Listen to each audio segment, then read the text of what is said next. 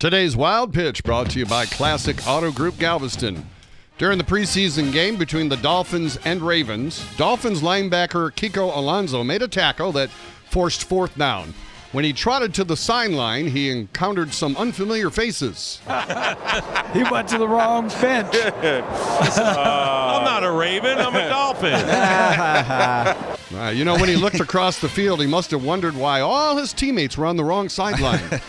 or maybe he didn't want to return to the Dolphins bench. Would you? Either way, it's a great case for concussion protocol. That's today's wild pitch.